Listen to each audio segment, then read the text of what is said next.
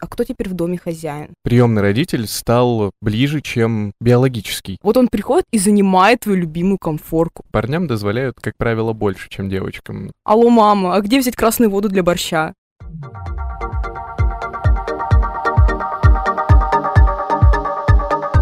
Всем привет! Снова в эту субботу, я бы уже сказала, по традиции. С вами Маша и Влад. И с вами рубрика Муд, и тема сегодняшнего подкаста станет... Дочки, сыночки. Мы обсудим снова с точки зрения мужской и женской точек зрения вопрос о семье и отношении семьи к дочерям и сыновьям.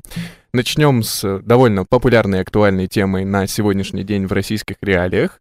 Это совмещенные семьи, где, в отличие от традиционной семьи, одного из родителей заменяет приемный. И поднимем вопрос об отношении детей к отчимам и мачехам, и наоборот. Маш, что думаешь насчет того, как именно поменяется жизнь ребенка в случае, если одного из родителей заменит приемный? Ну, конечно же, это стресс в какой-то степени. Представь, что у тебя а, была мама, например, и резко тебе нужно переехать, поменять семью. Теперь у тебя папа остается, а мама уже другая. Это непривычно. И нужно подстраиваться под это. И мне кажется, что мальчики и девочки делают это по-разному. Конечно, есть исключения, но все-таки девочка будет как-то по-своему реагировать, а мальчик, может быть, где-то будет бунтовать, мне кажется. Так называемая проблема альфа, да? Ну смотри, в момент, когда мы готовились к этому подкасту, я посмотрел статистику Росстата, и на 2017 только год было около 30-40% совмещенных семей. То есть это некая тенденция, судя по всему. Хотя как рекламщик могу заверить о том, что сейчас в рекламе стараются создать образ отца как главы семейства, и, возможно, это будет способствовать тому, что семьи будут полноценными. Ни в коем случае не говорю о том, что замена одного из родителей приемным — это плохо. Порой... Нет, даже не так. Я знаю несколько примеров, где приемный родитель стал ближе, чем биологический. Он поддерживал, помогал. Ну, представь, какой путь предстояло им пройти, чтобы дойти до вот этой точки когда ты уже ощущаешь, что это твоя семья. Например, если в семье появляется отчим, и при этом до этого был сын у, ну, получается, его новой жены, а, мальчик сразу будет думать, а кто теперь в доме хозяин? Я теперь не один в семье. Теперь нужно с кем-то делить этот авторитет. Но он же должен понимать то, что если его мама хочет быть счастливой женщиной в первую очередь, ощущать мужскую поддержку, опору, Сын не всегда может это сделать, особенно если он еще несовершеннолетний. Да и некоторые аспекты сын никогда не сможет выполнить. Если на примере отчимов я знаю очень много знакомых из своей социальной жизни и опыта, то насчет мачех не часто слышу. По той же статистике, около тоже 40% семей живут только с матерями. Но, если честно, у меня для примера нет ни одной семьи, где была бы мачеха. Как бы отчимов я знаю очень много, в моем классе точно ну, у одной девочки, насколько я помню, был отчим. А, ну, во-первых, представь, тебе в дом приходит чужой человек. Типа, да, ну для твоей мамы он уже ближе, ну или для отца, как бы мачеха будет уже как-то ближе. А вот ты, тебе приходится с ним жить, как-то к нему привыкать, делить личное пространство. Все ком... Ну, своя комната — это своя комната. Полочки в ванной, да? Да, кухню, представляешь, плита. Вот он приходит и занимает твою любимую комфорку. Как это можно терпеть? Моя любимая правая дальняя, но что? У тебя любимая дальняя комфорка? Ой, я не буду больше с тобой записывать подкаст, ну ладно. Моя любимая — это ближняя правая. Окей, давай отойдем немного от этой темы и обсудим момент взросления. Мы оставим вопрос отчимов и мачех. Смотри, во время пубертата начинается половое созревание, как у девочек, так и у парней. Проходит оно по-разному. Но из того, что часто замечаешь среди ровесников, это то, что парням дозволяют, как правило, больше, чем девочкам. На примере даже погулять, знаешь. Всех все равно ждут дома. И все равно, если он ребенок задерживается, то его спросят, почему ты опаздываешь. Но девочкам, как правило, запрещают гулять позже 10, а некоторым даже 9. Мои знакомые, например, ей вообще говорили то, что ты можешь гулять только до 8. Что ты думаешь насчет этого? Ну, бедная девочка, надеюсь, что уже ее отпускают гулять хотя бы до 9. Но смотри, у меня есть пример. У моей бабушки а, две дочки и один сын. Я вот буквально недавно у нее спрашивала, она сказала, что не было такого, чтобы, например, вот э, сыну она говорила, ты можешь погулять подольше, а вот девочки нет, давайте-ка вы дома сегодня останетесь или придете пораньше. Она говорила, разрешала всем все одинаково, но она переживала, не то чтобы переживала, она больше волновалась за компанию своего сына, Потому что у мальчиков как бы есть склонность э, там где-то выпить, покурить, а у девочек как будто бы такого нет. Да, мы такие приличные, знаешь, не ходим, не гуляем, сидим дома, вяжем. Так что, может быть, даже где-то больше в этом плане. Наоборот, можно девочку подольше отпустить, а вот мальчика нет. Но это тоже, знаешь, с какой стороны посмотреть. Мне кажется, что допоздна отпускать девочку гулять, это опаснее, чем отпускать мальчика, потому что, смотри, если опираться на статистику, а, то было в 2013 году в России было зарегистрировано 4000 а, изнасилований и покушений, и при этом 97% потерпевших женщины, 97, и только 3% это мужчин. А представь, как опасно отпускать девочку гулять ночью. Насчет в каких компаниях обитает ребенок. Ну, мы же понимаем то, что компании формируются не из того, что ты мальчик или девочка. Наверняка у тебя была лучшая подружка. Но компания-то у вас была общая, наверняка, в которой были и парни, и девушки. Чаще всего мы с ней тусили вдвоем. Как-то, не знаю. Ну, у нас, в принципе, вот такая была маленькое место жительства, и у нас компании в основном все были одинаковые. И если все собирались, то это всегда были одни и те же люди. И, в принципе, в плохих, в плохих компаниях, к счастью, я никогда не была. То есть ты жила... А где ты жила? В том плане, что это был маленький город или... Я жила в поселке городского типа. Вот, видишь, например, у тебя поселок городского типа, и с населением наверняка... Сколько его населения, примерно помнишь? Ну, могу посчитать по пальцам ну, вот, одной руки, вот, правда.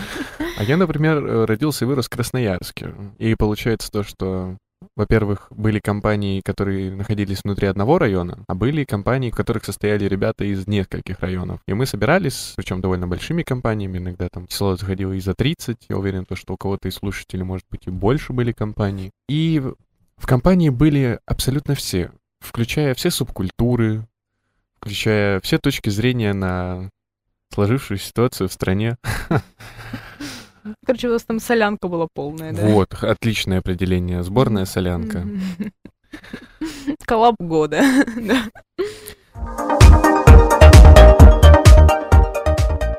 Ладно, смотри, вернемся к переживаниям. Помимо компании, в подростковом возрасте родителям важно, усп- важна успеваемость их ребенка, как он учится в школе.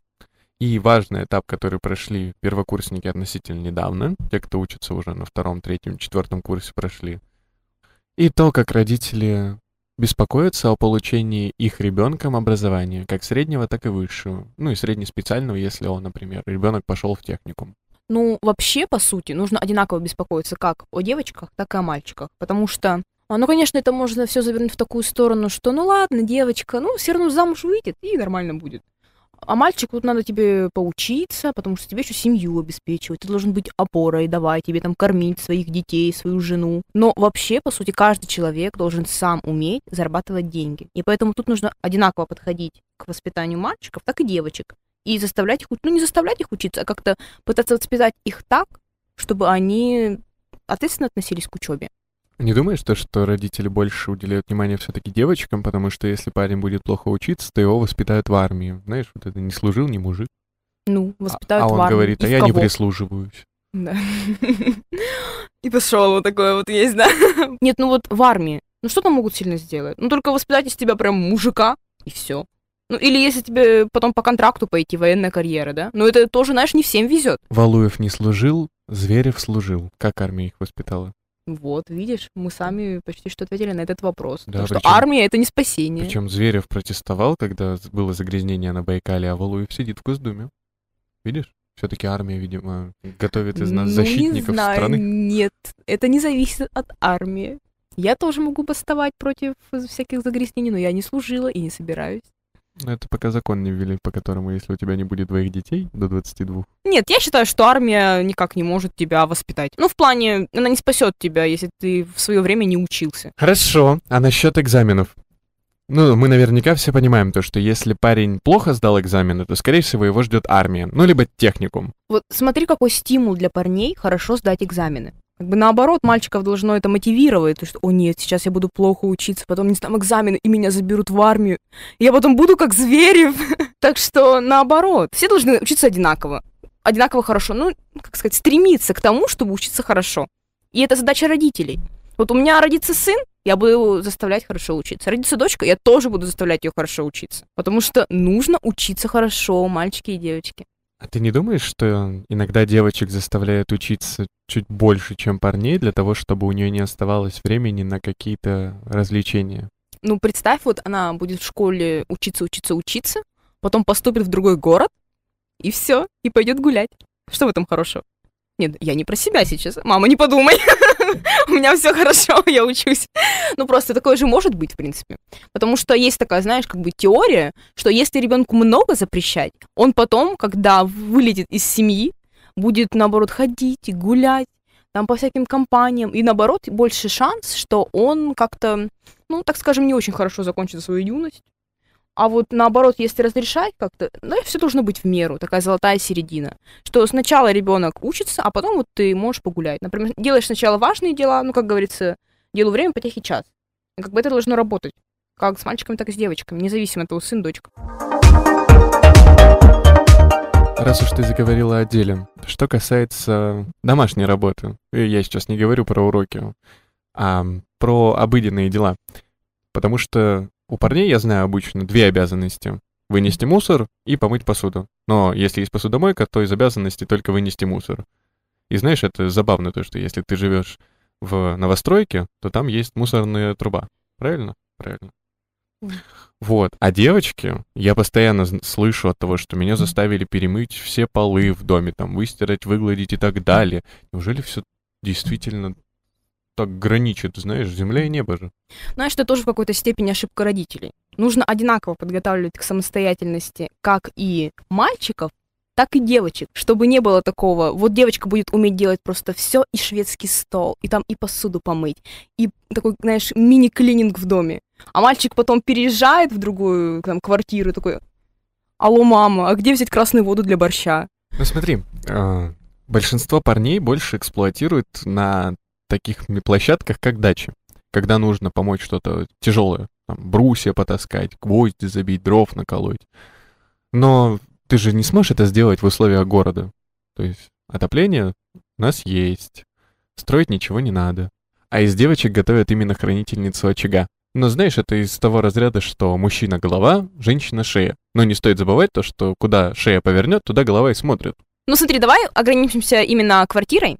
А, там нужно убраться, пол помыть, пропылесосить, вытереть пыль, приготовить еду себе. Это должны делать, уметь, как и мальчики, так и девочки. Так что воспитывать нужно их вот так вот одинаково. Например, смотри, даже а, это больше не для того, чтобы они потом жили одни. А вот представь, а, мальчик потом найдет себе жену, они оба будут работать. Сразу жену. Ну ладно, сначала это будет девушка, просто его избранная, возлюбленная, потом жена, если у них будет все хорошо, мир, идиллия. Нет, ну просто смотри, к чему я клоню.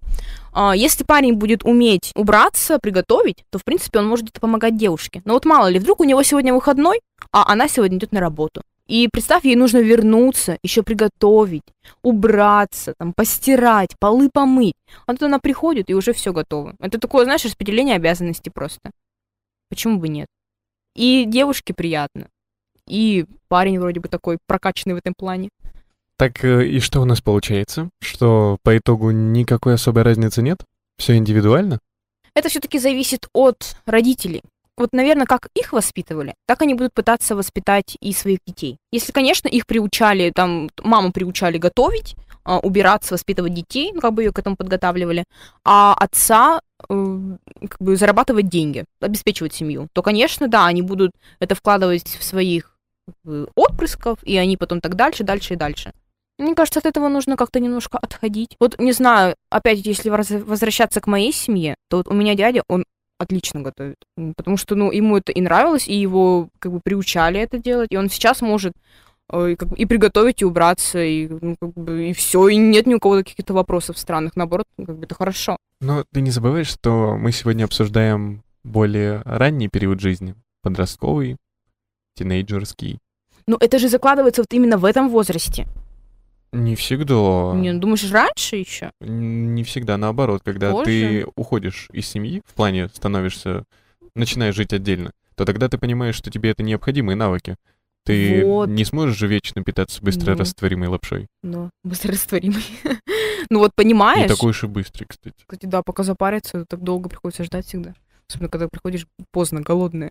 Она запаривается, запаривается. Ты же говоришь то, что ты умеешь готовить. Зачем ты покупаешь Не-не-не, я просто это... Не, мне рассказывали, я умею готовить.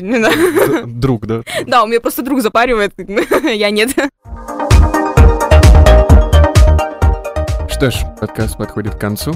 Воспитание ребенка не зависит от его пола, а зависит только от того факта, как именно его родители были воспитаны и какую материальную и духовную базу они хотят в него вложить. А несмотря на то, что мальчик ты или девочка, все равно все мы люди, у которых должны быть какие-то одинаковые заложенные моральные принципы, навыки определенные, которые каждому человеку могут помочь. На этом у нас все. Желаем вам отличных выходных хорошей недели. Не забывайте про институт семьи, позвоните близким, расскажите о том, что на радио можно послушать классные подкасты. Да, и не забудьте сказать, как вы их любите.